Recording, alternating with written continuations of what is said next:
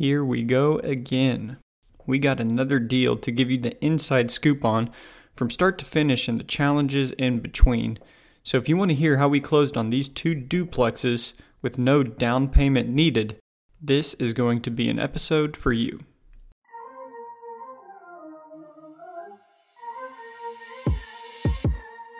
Welcome to Money Vision U. In this podcast, we are passionate about teaching the financial class you should have had in high school so you can learn how to fast track your financial freedom. If you want to learn how to make, manage, and multiply your money and see opportunities the way the wealthy do, then you came to the right place. I'm your host, Stuart Berryhill. Money Vision U, class in session.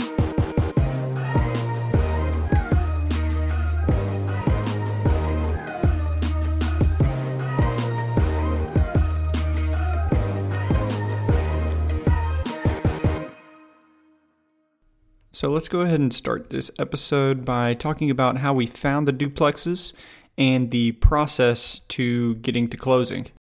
These duplexes were sent to us from a local real estate agent in the market, one we had been building a relationship with for the year prior, so they knew a little bit better uh, what we were looking for. And when looking at smaller properties like duplexes or fourplexes, things like that, I like to find properties where the numbers will work with long term tenants. Maybe it meets the 1% rule, things like that, but are also in a location where we can convert it to short term rentals if we want to. That's not everyone's strategy. That's just us in particular because we like the short term rental game. But these duplexes fit that mold. So we decided to put an offer in at full price, and the offer was accepted and they asked for what is called $6,000 of earnest money down, which we gave. And earnest money is basically a down payment on the front end to show good faith you can and will close. Earnest money is refundable up until a certain point. Often that is the end of the due diligence period, and once you're past that certain point, that earnest money becomes hard meaning it is non refundable. So it's locked in, and if you don't close, you don't get that money back. So you want to be pretty confident that you are going to close once that money is locked in after your due diligence or the time negotiated for the earnest money. So we started our 10 day due diligence. That was what was in our contract. Got an inspector out there to give a report on the property and we were able from there to negotiate to get the seller to give us a little bit of seller credit to help with some of the repairs that were going to be needed. Once the final terms were agreed upon with the sales price and the seller credits, we were going to get back for some repairs. That earnest money went hard, so it was locked in, non refundable, and if we don't close, we don't get that $6,000 back. Now, we had already started looking at the financing that we wanted before due diligence was completed, and really even before we had the deal under contract so we could get an idea of terms. But the remaining time after the due diligence period is really spent to get the financing locked in. That financing may come from a bank, a hard money lender, private money lender, and once you are approved, the bank or whoever it may be, they will order an appraisal which will send an appraiser out to the property and they will put a report together, and that can take a few weeks. And appraisals can often be what really holds up deals. And I believe in our contract, after our 10 day due diligence period, we had 30 days to get the financing and to close. So to recap, you have your 10 day due diligence period or whatever the amount of days is you put in the contract, followed by the 30 day kind of financing period. And once you get the appraisal back, you may be able to negotiate, but that's not always going to be able to happen, especially for investment properties. So everything was going smooth for us. And then we ran into a speed bump. Where it got tricky was the bank that we were going to use, we love their terms, and it is who we had used in the past. So we we're building a relationship with them. But to get the terms that we wanted, they wanted us to separate the two duplexes to be on two separate contracts, which wasn't a big deal. That didn't take long, but every day counts when you're trying to close on time. And then on top of this, the bigger deal was they gave us a contingency that our fix and flip house that we had a loan with them on had to be sold before they would be willing to close on these two duplexes. And I think the day after they gave us this contingency, we were able to get our fix and flip under contract to close, which was a blessing from the Lord, but it made things very tight and really pretty stressful. So, us buying the duplexes were contingent on the house being sold. So, we were just trying to get rid of that thing because we felt we had a solid deal with the duplexes and we were we knew we were going to make a little bit of money on the fix and flip anyways. We just kind of cut our losses there since we had to get out of it quickly. But here's the problem. What the original closing date was on the duplexes was not going to be able to happen due to this contingency. So we were going to need to ask for a 10 day extension from the seller. And note to self in the future always have the allowance for a 10 day extension in a contract for an investment property to help allow for more time if needed because it pretty often is going to be needed for whatever reason. Now, we had a nice enough seller who was going to allow us to get a 10 day extension, but these extensions come with a cost. You're most likely going to need to put more hard money down. So remember, we already had $6,000 hard at this point, and I believe we had to put another $4,000 hard if my memory is correct. So, what that means is if we don't close this property in time from this extension, we are going to be out $10,000. And we came as close to the wire as I think you can come. something where I'm very thankful to the Lord, but I would rather not relive that stress.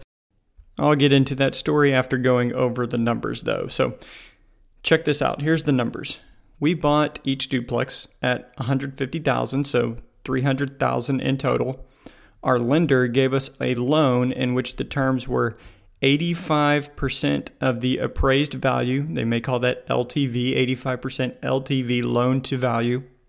They gave us 100% financing on the rehab, which we had budgeted about 50,000 in total between the two, but we had also got seller credit, if you remember me talking about that earlier, and we were given $12,500 in total between the two duplexes as seller credit as well. So the lender basically gave us $40,000 to go with the 12,500 we already had for the rehab budget. It came with a 20-year note or amortization, 5-year terms with a balloon interest rate at 4.25%. So every 5 years that interest rate can change. That's what balloon means basically. And it was I think we have 3 months of interest only. So we don't have to pay any principal on the property. It helps it cash flow and get started and get the ball rolling a little bit for those first three months. I go into further detail on how all that breaks down. If you want to hear me break down those loan terms and really define those in episode nine, so if you want to check that out, uh, you can listen to that to really get a breakdown there. And if you've already listened to that episode, hopefully you can be like, hey, that makes more sense now. That's kind of the goal of this podcast and these episodes. So, with these types of loans that we're getting, loan to value, where it's based on the appraisal, that makes the appraisal pretty darn important. And we were thinking it was going to appraise somewhere around 200,000 for each duplex. Well, we got the appraisal back, the moment we had been waiting for, and it came to be 240,000 for each property. So to say we were thrilled is an understatement because this meant that no money was going to be needed for down payment because the type of loan we got was going to have all that covered. Our loan terms were 85% of that appraisal value. So 85% of 240,000 is 204,000. So that was going to be our loan amount which covered the cost we were purchasing it at plus the 20,000 rehab amount we were going to get from the lender. And remember, we purchased these duplexes at 150,000 each and needed 20,000 each from the lender for rehab. So we only technically needed a loan of 170,000 per duplex, but we got a loan of 204,000 because of where it appraised. So that ended up covering the down payment and gives us 34,000 in additional equity because 204,000 minus 170,000 is 34,000. So to figure out our amount of equity in the deal, our total amount per duplex that is, we take 240,000, subtract 170,000 to get 70,000. And if you want to get that in percentage, just take your equity amount and divide it by the total amount. So 70,000 divided by 240,000 is roughly 30% equity. And we were able to get that without paying any down payment. Pretty sweet deal we were able to get. Super happy about it. Now, the downside of this type of loan is that you are going to have bigger loan payments because your loan amount is bigger. So your principal and interest payment is going to be higher. So that is the downside of this type of loan.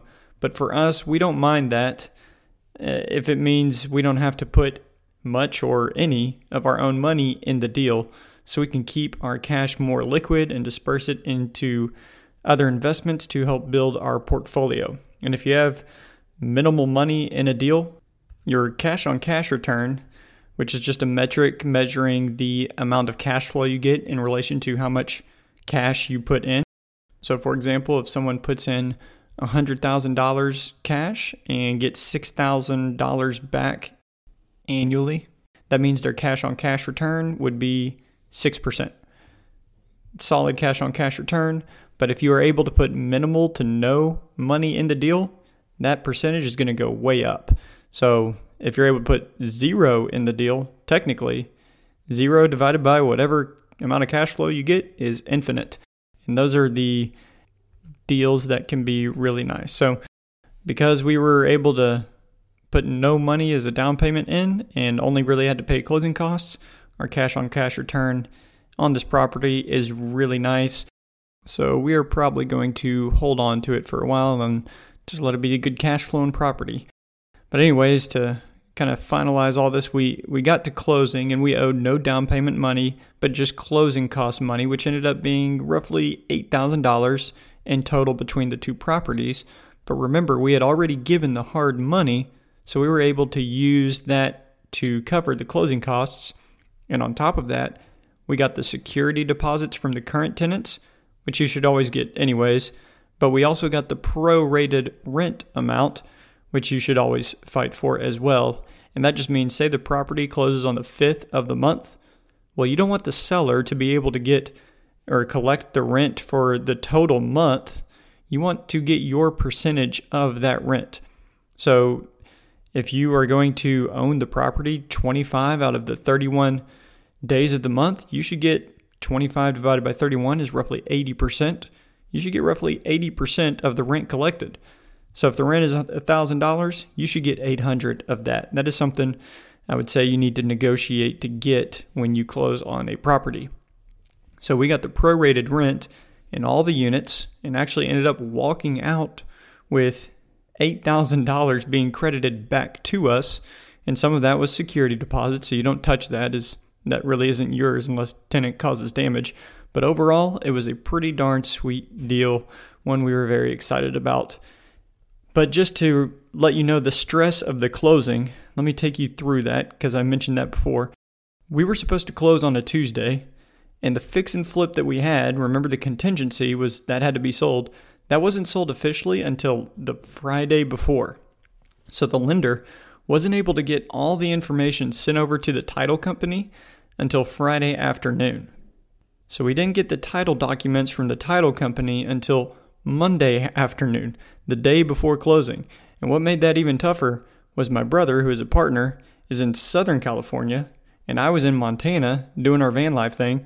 So I had to scramble to the public library to print off the 160 pages or whatever we had to sign. And then I found a notary that I could sign in front of, whatever. Got to UPS after doing all that, two minutes late. So I was like, where do I go? How can I get this delivered? So uh, they told me to get to the main warehouse that was by the airport. If I'm there in the next 30 minutes, we can get my docs sent off. And remember, if we don't have the documents overnighted by that Monday, so they can be at the location on Tuesday, we would be out $10,000 hard money as well as this great deal that we had. So I was able to scramble on over there and get my do- documents delivered.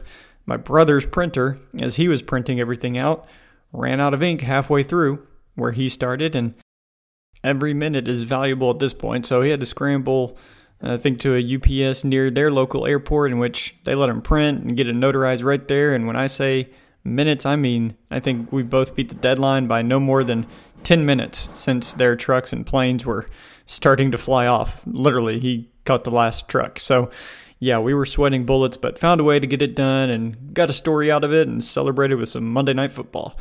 A little bit harder closing at a separate location and trying to get all that done, but found a way, got it done, and hopefully our lender never puts us through a contingency like that again.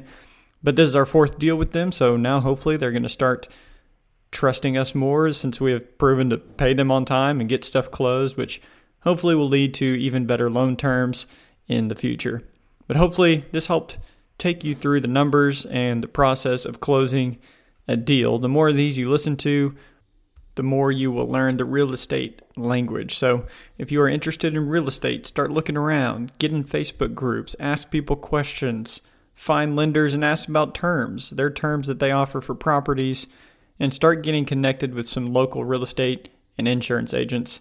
It can all seem daunting at first, but just keep stumbling forward and learning and growing, and before you know it, you may find yourself with real estate in your investment portfolio.